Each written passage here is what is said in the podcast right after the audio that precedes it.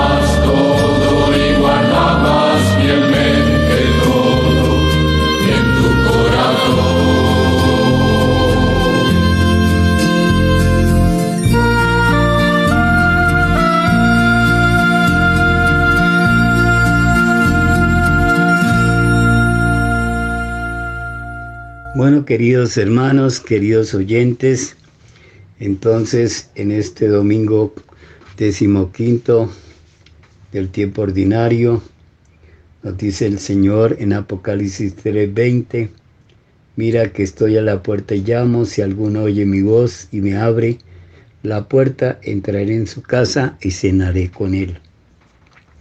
Es decir, es una invitación a intimidar con Jesús, con su palabra, con el Padre, con el Espíritu Santo, con la familia de Nazaret, para que a través de la palabra de Dios, la semilla que sembra en nuestro corazón, la semilla de la palabra, podamos entonces experimentar la ternura del amor de Dios, como nos dice el Salmo 34, gustad y ved qué bueno es el Señor, dichosos los que confían en Él.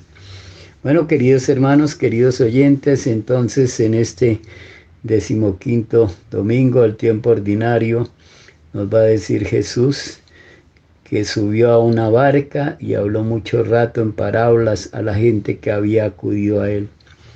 Y nos va a predicar esta hermosa parábola de la palabra de la semilla que cae en tierra, una tierra que no da fruto y otra tierra fértil.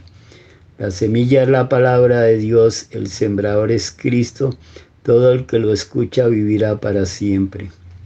Por eso es importante entonces en este domingo que recordemos que Jesús dijo a sus discípulos, a vosotros se os ha concedido conocer los secretos del reino. Y a todos los que escucháis y creéis en la palabra de Dios, Dios actuará en ellos, actuará en nosotros. Digámosle, oh Dios, que muestra la luz de tu verdad a los que escuchan tu voz. Llévanos de tu mano para que podamos volver al buen camino.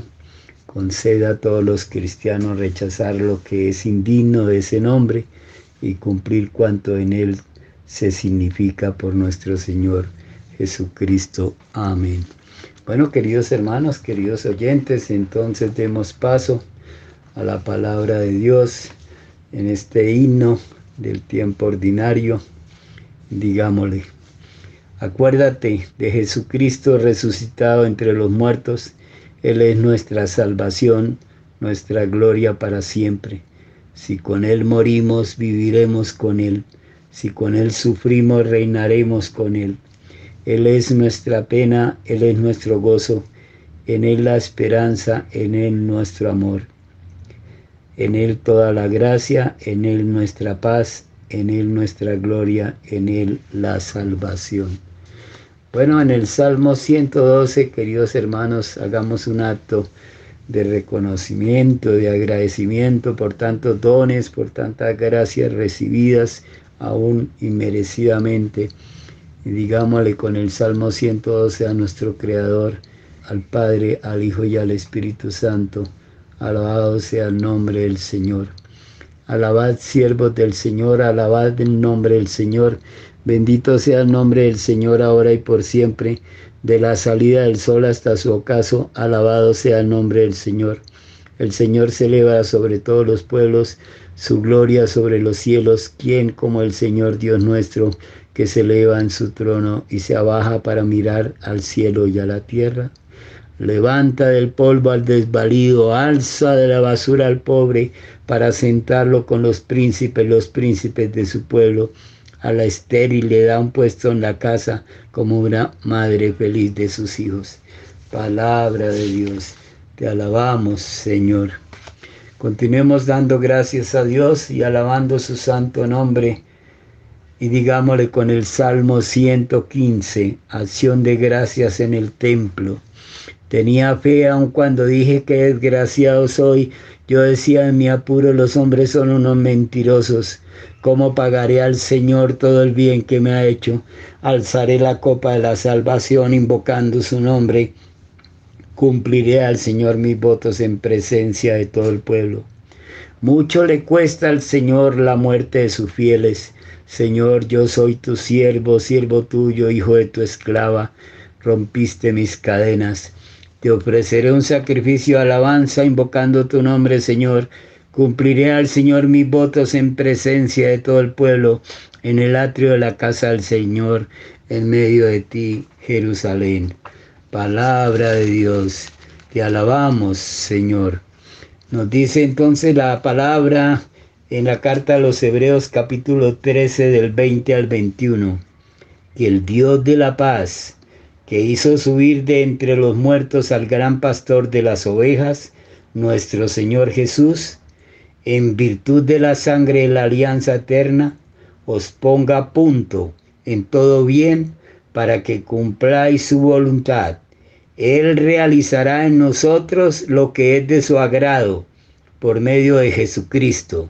A Él la gloria por los siglos de los siglos. Amén.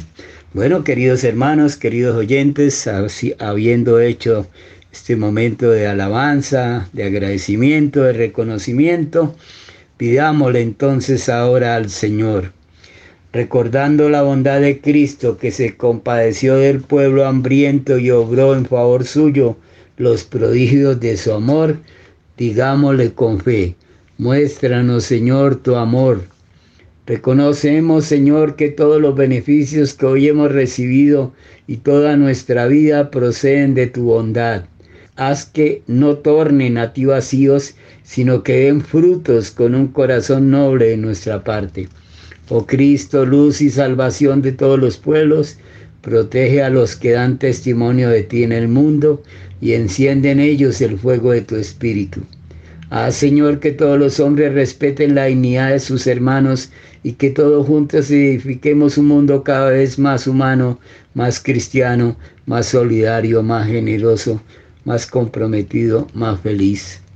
A ti que eres el médico de las almas y de los cuerpos, te pedimos que alivies a los enfermos, cures nuestras enfermedades corporales, espirituales, morales, afectivas, familiares, apostólicas, económicas, y des la paz a los agonizantes visitándolos con tu bondad. Dígnate agregar a los difuntos al número de tus escogidos, cuyos nombres están escritos en el libro de la vida. Porque Jesús ha resucitado, todos somos hijos de Dios, por eso nos atrevemos a decir, Padre nuestro que estás en el cielo, santificado sea tu nombre, venga a nosotros tu reino, hágase tu voluntad en la tierra como en el cielo. Danos hoy nuestro pan de cada día. Perdona nuestras ofensas, como también nosotros perdonamos a los que nos ofenden. No nos dejes caer en tentación y líbranos del mal. Amén. Alégrate María, llena eres de gracia, el Señor es contigo. Bendita eres entre todas las mujeres. Bendito es el fruto de tu vientre, Jesús. Santa María, Madre de Dios, ruega por nosotros pecadores ahora y en la hora de nuestra muerte. Amén. Gloria al Padre, gloria al Hijo y gloria al Espíritu Santo, como era en un principio, ahora y siempre, por los siglos de los siglos. Amén. Oh nuestro buen Jesús, perdona nuestros pecados, líbranos del fuego del infierno, regálanos también tu presencia amorosa y a través de los arcángeles Miguel, Gabriel y Rafael con el divino poder. Derriba y arroja al infierno a Satanás y a los demás espíritus malignos que andan dispersos por el mundo para la perdición de las almas. Terminemos esta acción de gracias diciéndole al Señor con el cántico de la carta de San Pablo a los Colosenses capítulo primero del 12 al 20.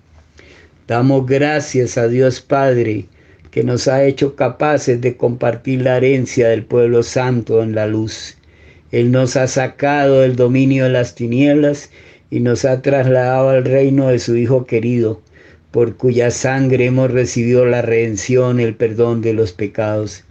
Él es imagen de Dios invisible, primogénito de toda criatura, porque por medio de Él fueron creadas todas las cosas celestes y terrestres, visibles invisibles, tronos, dominaciones, principados, potestados, todo fue creado por Él y para Él. Él es anterior a todo y todo se mantiene en Él.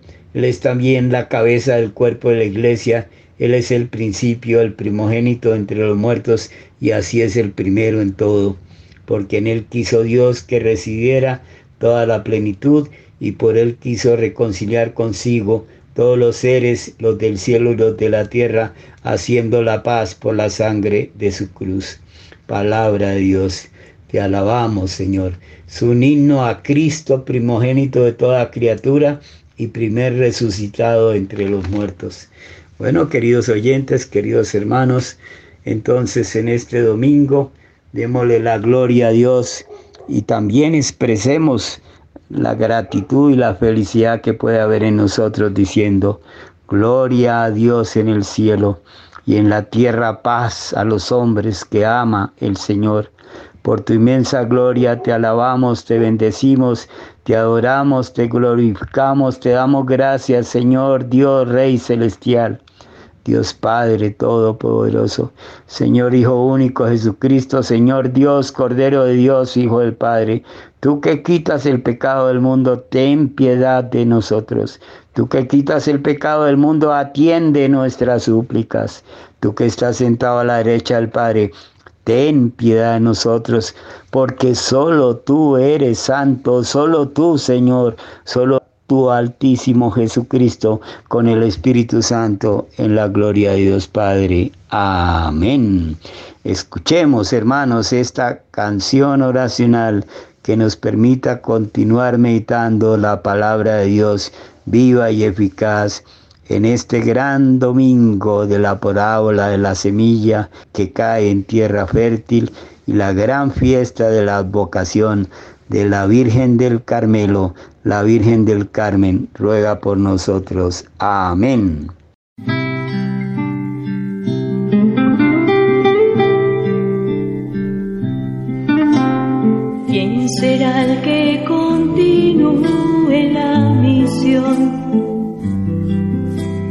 Darle vida al mundo porque la perdió? ¿Quién será respuesta? ¿Quién será protesta? ¿Quién denunciará y anunciará el amor?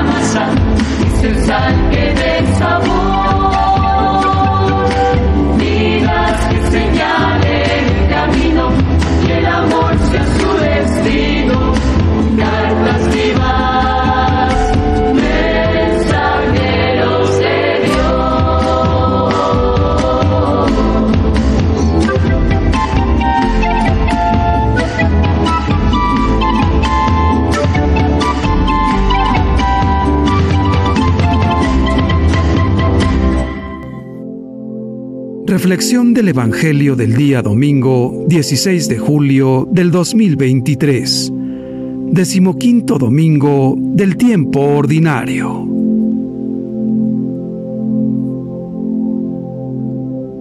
Lectura del Santo Evangelio según San Mateo, capítulo 13, versículos del 1 al 23. El que tenga oídos, que oiga, dice el Señor. En el Evangelio de este domingo, Jesús cuenta a una gran multitud la parábola del sembrador, que lanza la semilla en cuatro tipos diferentes de terreno. La palabra de Dios está representada por las semillas. El sembrador es Cristo mismo, el verbo del Padre que se ha encarnado en el vientre de María. Por lo tanto, recibir con entusiasmo la palabra de Dios quiere decir que recibimos a la persona de Cristo, el mismo Cristo. Hay distintas maneras de recibir la palabra de Dios. Podemos hacerlo como un camino, donde enseguida vienen los pájaros y se comen las semillas. Los pájaros en la parábola representan al diablo, que no quiere que recibamos la palabra de Dios y nos distrae constantemente. La distracción es un gran peligro de nuestro tiempo, porque nos aleja de lo verdaderamente valioso acosados por tantas ideologías, por las continuas posibilidades de distraerse dentro y fuera de casa, se puede perder el gusto del silencio, del recogimiento, del diálogo con el Señor, tanto como para correr el riesgo de perder la fe, de no acoger la palabra de Dios. Estamos distraídos por todo, por las cosas mundanas. Otra posibilidad es que podemos acoger la palabra de Dios como un pedregal, con poca tierra. Allí la semilla brota enseguida, pero también se seca pronto, porque no consigue echar raíces en profundidad. Esta es la imagen de aquellos que acogen la palabra de Dios con entusiasmo momentáneo, pero ese entusiasmo permanece superficial y no asimila la palabra de Dios. Con esto, ante la primera dificultad, pensemos en un sufrimiento, en una turbación de la vida, donde esa fe, todavía débil, se disuelve, como se seca la semilla que cae en medio de las piedras. Vemos también una tercera posibilidad de la que Jesús habla en la parábola, acoger la palabra de Dios como un terreno donde crecen arbustos espinosos, y las espinas son el engaño de la riqueza, del éxito, de las preocupaciones mundanas. Ahí la palabra crece un poco, pero se ahoga, no es fuerte, muere o no da fruto. Finalmente, vemos la cuarta posibilidad. Podemos acogerla como el terreno bueno. Solamente aquí la semilla arraiga y da fruto la semilla que cae en este terreno fértil representa a aquellos que escuchan la palabra, la acogen, la guardan en el corazón y la ponen en práctica en la vida de cada día. La parábola del sembrador es para muchos considerada la madre de todas las parábolas, porque habla de la escucha de la palabra de Dios nos recuerda que la palabra de Dios es una semilla que en sí misma es fecunda y eficaz, y Dios la esparce por todos lados con generosidad. Así es el corazón de Dios. Cada uno de nosotros es un terreno sobre el que cae la semilla de la palabra, sin excluir a nadie. La palabra es dada a cada uno de nosotros. Podríamos preguntarnos, ¿nosotros qué tipo de terreno somos? ¿Nos parecemos al camino, al pedregal, al arbusto? Cualquiera que sea, si nosotros queremos, podemos convertirnos en terreno bueno, labrado y cultivado con cuidado, para hacer madurar la semilla de la palabra. Está ya presente en nuestro corazón, pero hacerla fructificar depende de nosotros, depende del recibimiento que reservamos a esta semilla. A menudo estamos distraídos por demasiados intereses, por demasiados reclamos, y es difícil distinguir entre tantas voces y tantas palabras la palabra del Señor, que es la única que nos hace libres. Por esto es importante acostumbrarse a escuchar y leer constantemente la palabra de Dios. Jesús, cuando hablaba, usaba un lenguaje simple y usaba también imágenes, ejemplos tomados de la vida cotidiana, para poder ser comprendido fácilmente por todos. se dice que una parábola es una historia terrenal con un significado celestial.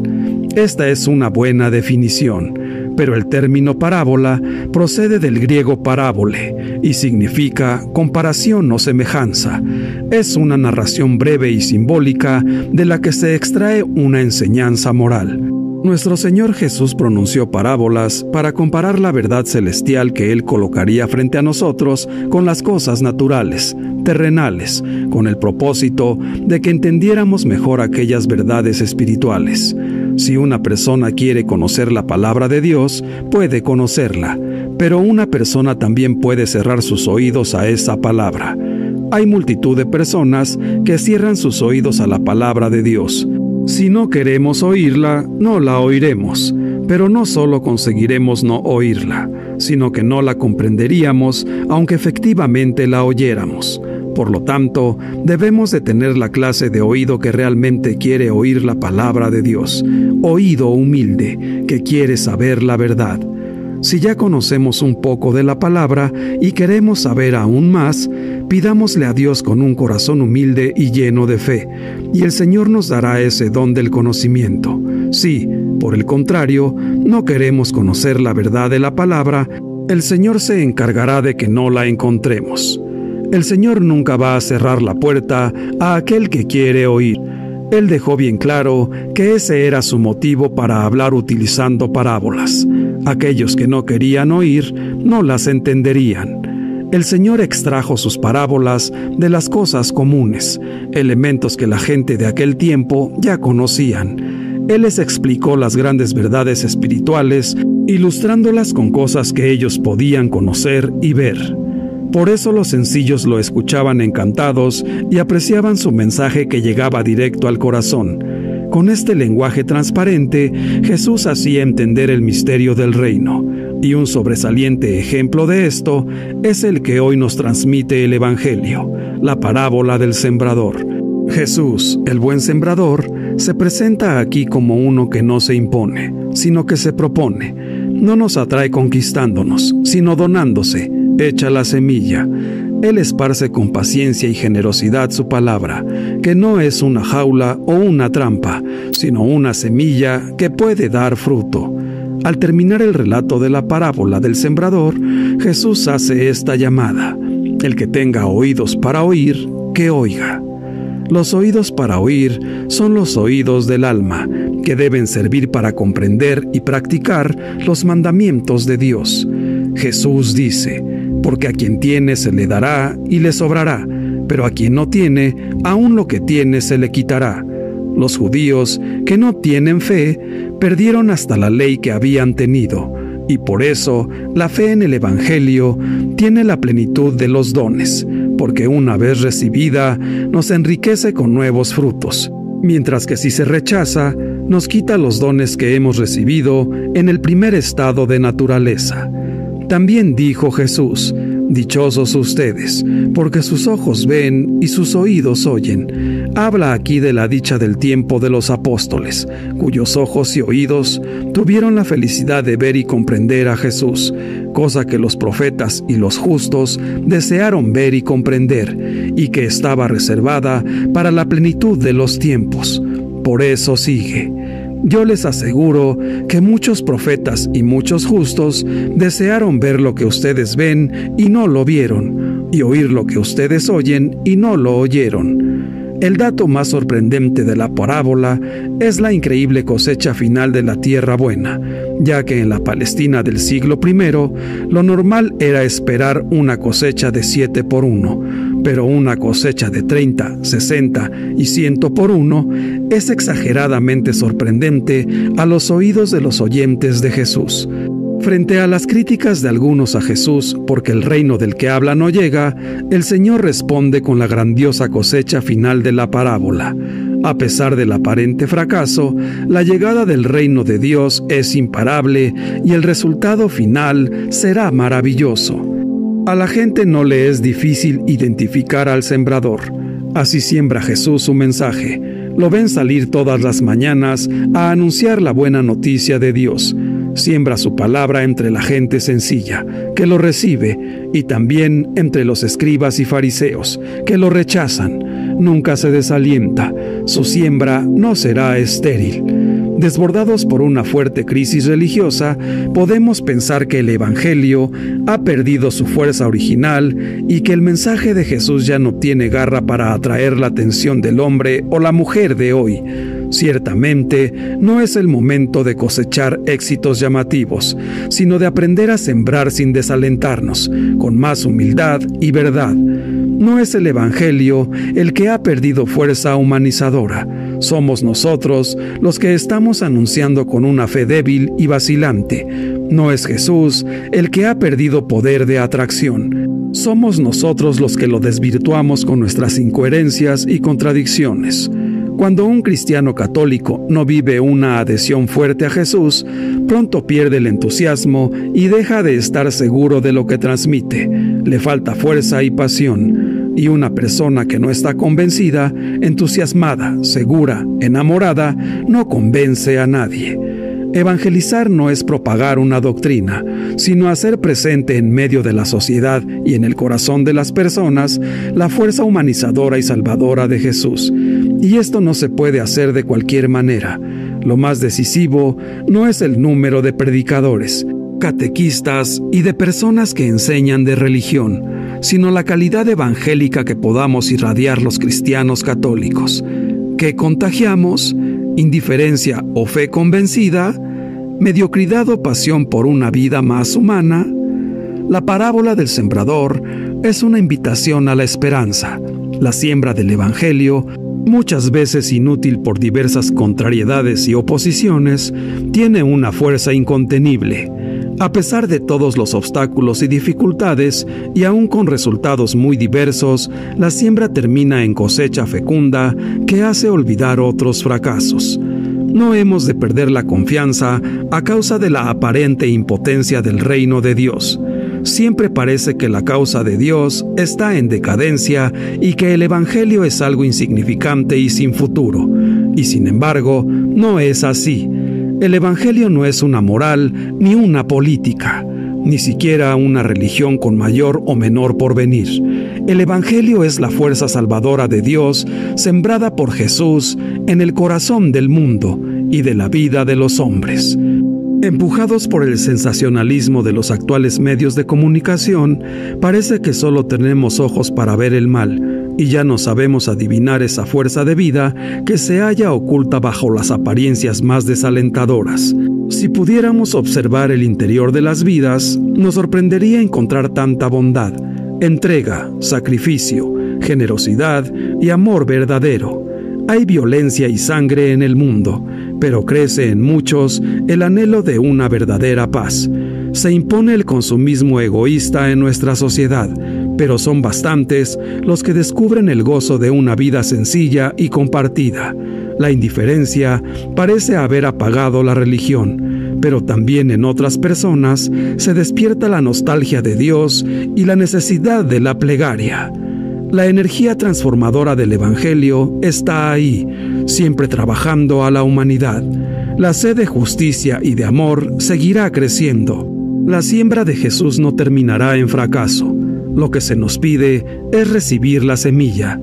No descubrimos en nosotros mismos esa fuerza que no proviene de nosotros y que nos invita sin cesar a crecer, a ser más humanos, a transformar nuestra vida, a tejer relaciones nuevas entre las personas, a vivir con más transparencia, a abrirnos con más verdad a Dios.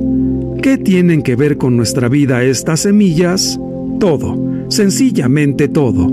En ellas está nuestra realización personal y la verdadera autenticidad como cristianos.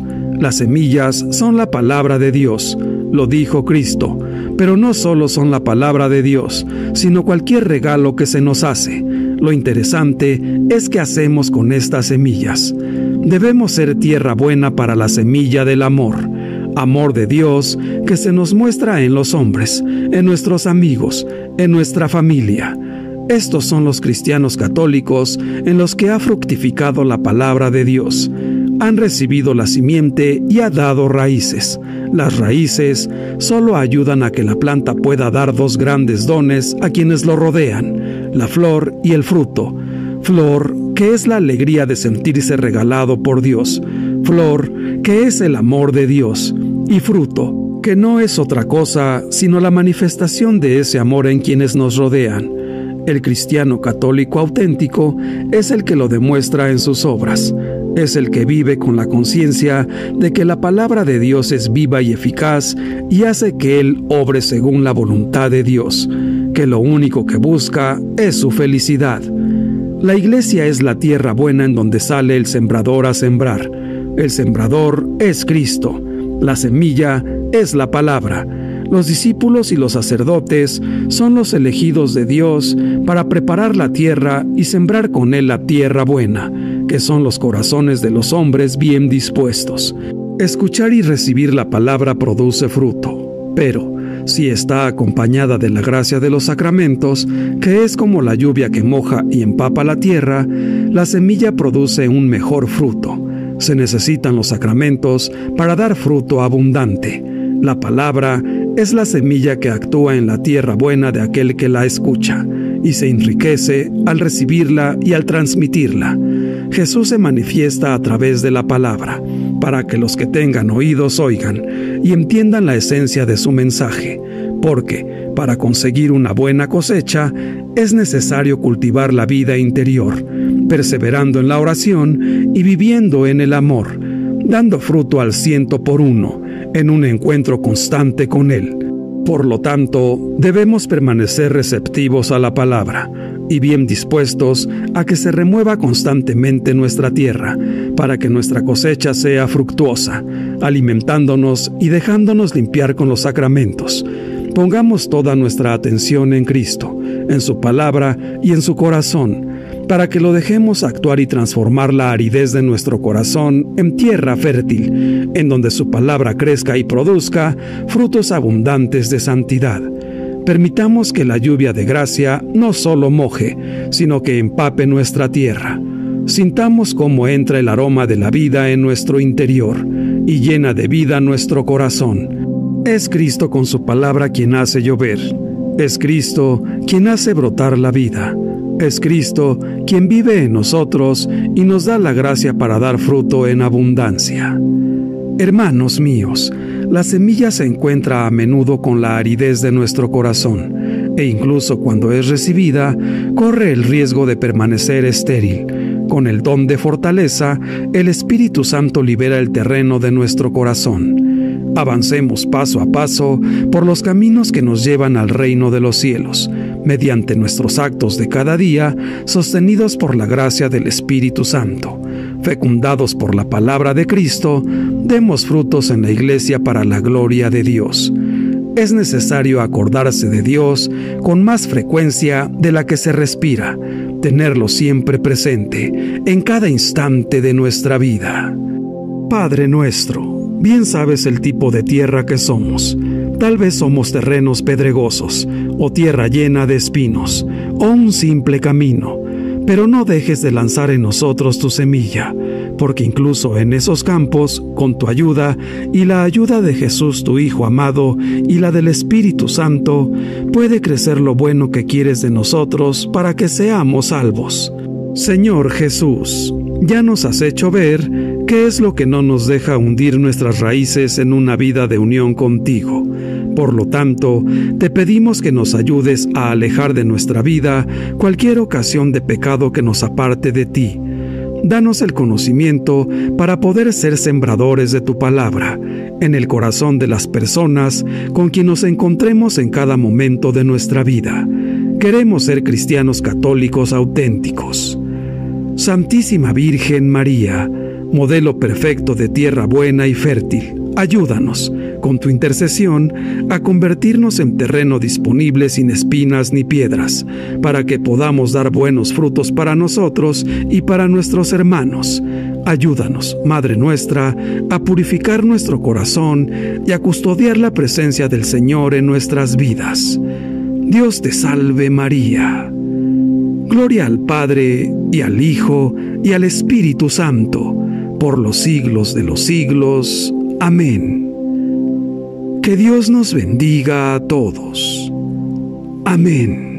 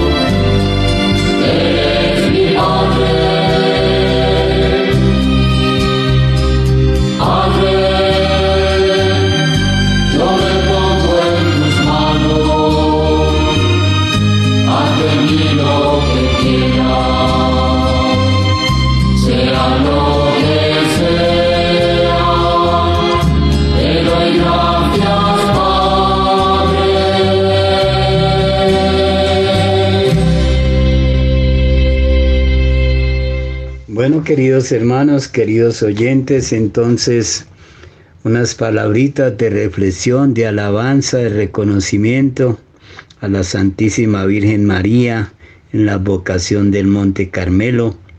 Eh, anteriormente dije que se le había aparecido al fundador de los dominicos.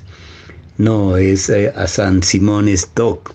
Siempre ahí se parece porque uno con los dominicos pues también ve la Virgen del Rosario, pero es diferente a San Simón Stott. Entonces, eh, cuando la mayoría de nuestras poblaciones se dedican al trabajo del campo, la fiesta de la Virgen del Carmen rompía el calor del cansancio y permitía unas horas de descanso. La gente iba a misa, recibía la Sagrada Comunión y por la noche en muchos pueblos se hacía una procesión por las calles.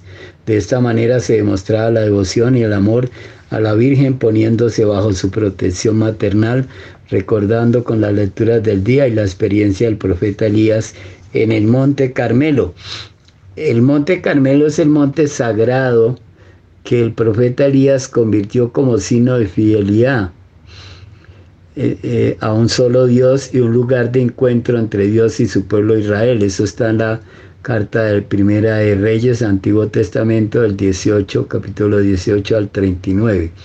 Como el profeta Elías, ardiendo en celo por el Dios vivo, así los ermitaños cristianos se reunían durante las cruzadas en las cuadras de aquel monte, Carmelo, constituían la familia religiosa del Carmelo, recordando a María, que guardaba todo en su corazón, la orden del Carmelo, los carmelitas, ha sido puesto bajo su patrocinio desde sus orígenes e hizo del monte Carmelo el signo del camino hacia Dios. El origen de esta devoción de la Virgen del Carmen, de la Virgen del Carmelo, se encuentra en la aparición de la Santísima Virgen en el año 1251 a San Simón Stock, carmelita, general de la Orden de los Carmelitas, a quien nuestra Madre Señora entregó el escapulario diciéndole, recibe amadísimo Hijo el escapulario, signo de mi amistad fraterna, privilegio para ti y para todos los carmelitas. Aquellos que mueran usando este escapulario no irán al infierno. Es signo de salvación, protección y apoyo en los peligros y pacto de paz para siempre. A lo largo de los siglos estas palabras han sido un punto de apoyo para que muchas personas se aferren confiando en las palabras de la Virgen Madre, convencidas y persuadidas de que llevando el escapulario no dejarían caer a nadie al infierno y acabaría presentándolos a la gloria de Dios. El escapulario no es una antigua tradición condenada a desaparecer, al contrario, es algo muy vivo y válido para los tiempos de hoy, ya que es el vehículo de la devoción mariana y medio que conduce a la montaña sagrada que es Cristo nuestro Señor.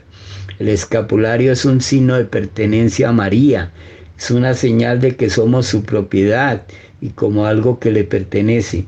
Ella misma se encarga de protegernos de una manera muy especial. Esto es muy grande porque viviendo bajo el manto de María, huimos del pecado y aumentamos nuestra unión íntima con Dios. Como siempre, María nos lleva a Jesús. Este es su deseo, que vivamos completamente para Él, con Él y en Él. Y como lo dice en el capítulo segundo de San Juan, en la boda de Caná, hagan lo que Él les diga. Es la única misión de María, el camino más fácil, más rápido, más corto, más seguro para llegar a Jesús. Además, la Santísima Virgen ha atado el escapulario, ha atado al escapulario un gran número de gracias, tanto espirituales como materiales, que otorga a las personas que lo llevan con fe.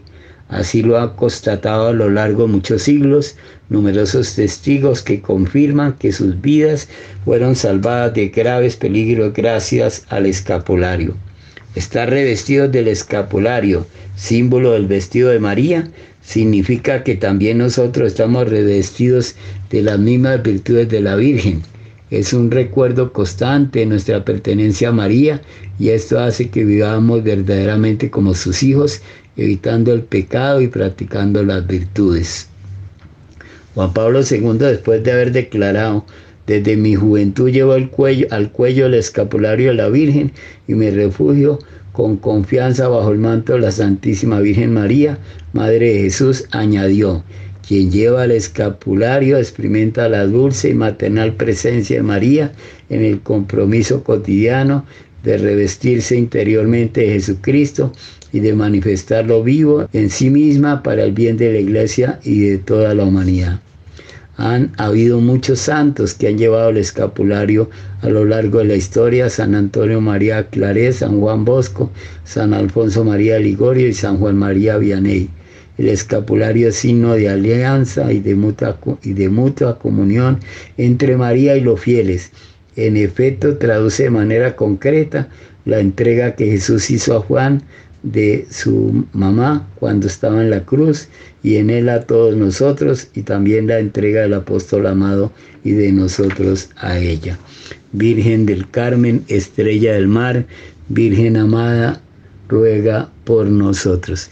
Bueno, queridos hermanos, queridos oyentes, entonces ya para finalizar este su programa, Evangelio, Vida y Familia, eh, escuchemos una canción oracional que nos invita a meditar sobre esta fiesta de la Virgen del Carmelo. Amén.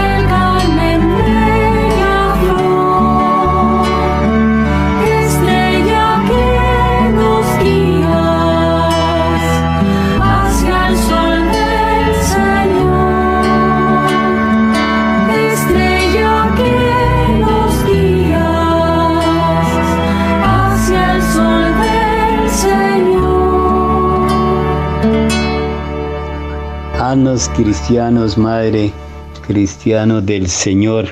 Bueno, queridos oyentes, queridos hermanos, dándole gracias a la Santísima Virgen María, Madre de Dios y Madre nuestra, en esta vocación del Carmelo. Pongamos esta semana que comienza en la presencia de la Santísima Trinidad, de la familia de Nazaret, bendiciones de Jesús, María y José.